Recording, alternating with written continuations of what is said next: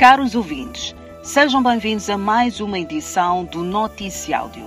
Os destaques da semana. Moçambique pode agora recusar pagar a dívida oculta, dizem analistas. Felipe Nunes e Ossuf Momad renovam compromisso em alcançar paz definitiva para Moçambique. Paulo Van Ale questionado por nomear filho de Momad para vereador da autarquia de Nampula. Dez garimpeiros morrem soterrados em Namanhumbi e minerador acusa governo de cobertura aos compradores ilegais. Os desenvolvimentos. Moçambique já não precisa pagar as dívidas ocultas, de acordo com um especialista da London School of Economics, segundo a qual parece provável que qualquer ação legal relativa à dívida oculta seja dirigida aos bancos e não ao Moçambique.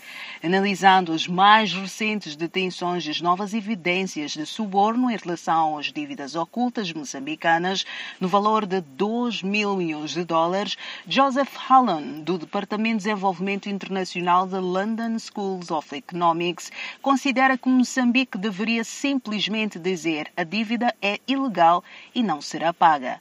O professor londrino destaca que a acusação dos Estados Unidos ao ex-ministro das Finanças Manuel Chang mudou drasticamente esta posição ao colocar em evidência que o empréstimo promovido através de subornos torna improvável que um tribunal obrigue Moçambique a pagá-los. Por outro lado, salienta no documento divulgado em Moçambique pelo Centro de Integridade Pública que a detenção de Chang em Johannesburg e outras pessoas próximas do ex-presidente Armando Guebuza em Maputo, significa que resta pouco espaço para proteger. A ilegitimidade da dívida é agravada porque a acusação de Nova York detalha a maneira pela qual os subornos foram oferecidos aos moçambicanos como um motivo claro para os empréstimos, disse Allen. Esta posição também foi sublinhada pelo chefe da bancada parlamentar do MDM, Lutero Simango, e vice-bancada da Renamo, Mário Ali, durante a abertura da nona sessão da Assembleia da República. Eles disseram nos seus discursos que os moçambicanos não devem pagar a dívida porque há provas suficientes indicando que o dinheiro foi desviado para os envolvidos no esquema, como é o caso de Emanuel Chang, Ndambi Gabuza e outros. Já a chefe da bancada parlamentar da Frelimo, Margalida Talapa, partido responsável pela legalização das dívidas na Assembleia da República, disse que espera que a justiça responsabilize todos aqueles que fizeram parte do roubo do dinheiro. O presidente da República, Filipe Nyusi, e o líder da Renamo, Ossuf Momad, reuniram-se na quarta-feira na presidência da República, em Maputo, num encontro à porta fechada, na qual os políticos reafirmaram a vontade de que um acordo de paz definitivo seja alcançado o mais breve possível. Num comunicado posteriormente distribuído à imprensa, as duas partes congratulam-se pelos avanços no processo de enquadramento efetivo das Forças Armadas de Defesa de Moçambique de oficiais oriundos da Renamo e comprometeram-se a honrar os compromissos assumidos no âmbito do Memorando de Entendimento sobre os Assuntos Militares. Segundo o jornal A Verdade, a última nomeação foi de 11 oficiais provenientes da Renamo, impulsados pelo chefe de Estado-Maior-General das Forças Armadas de Defesa de Moçambique, Lázaro Menete, para exercer casos de chefia nos diferentes ramos do Exército, nas regiões Sul, Centro e Norte do país. Os 11 oficiais superiores juntam-se a outros três da Renamo, que a 11 de fevereiro corrente foram impulsados para cargos de direção nos departamentos do Estado-Maior-General. No encontro, o presidente da Renamo, Yusuf Momad, assegurou que serão em breve entregues as listas do seu pessoal a integrar na Polícia da República de Moçambique.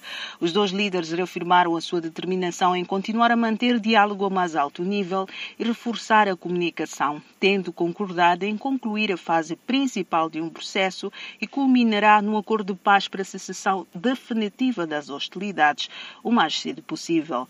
Comentando a deslocação do Yusuf Momad a Maputo a partir da Serra da Gorongosa, onde está a residir, o analista Calton Cadeado disse à Voz da América que se trata de um gesto de retribuição por parte do presidente Renamo às visitas que o chefe de Estado efetuou a Garangosa e Beira, onde se encontraram. Entretanto, o presidente do Movimento Democrático de Moçambique, David Simango, considerou improdutiva a reunião entre os dois líderes, alegadamente por não trazer ideias concretas para a pacificação do país.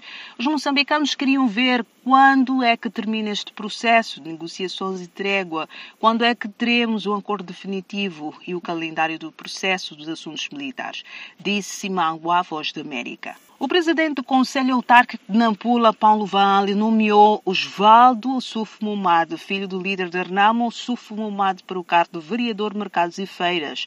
Esta nomeação, segundo a Carta de Moçambique, é vista no seio de alguns membros do partido como tentativa de agradar o novo líder. Há mesmo quem aventa a hipótese de esta ser a forma como Vale reforça os seus laços com o partido, sobretudo com Suf Mumad, que tem muitos seguidores na província. A carta diz saber que a nomeação de Osvaldo não foi consensual no seio da família Renamo, na cidade de Nampula, mas ninguém se manifestou publicamente contra, pelo menos de forma frontal, aparentemente por temer represálias, uma vez que o Suf Momad acaba de ser eleito presidente.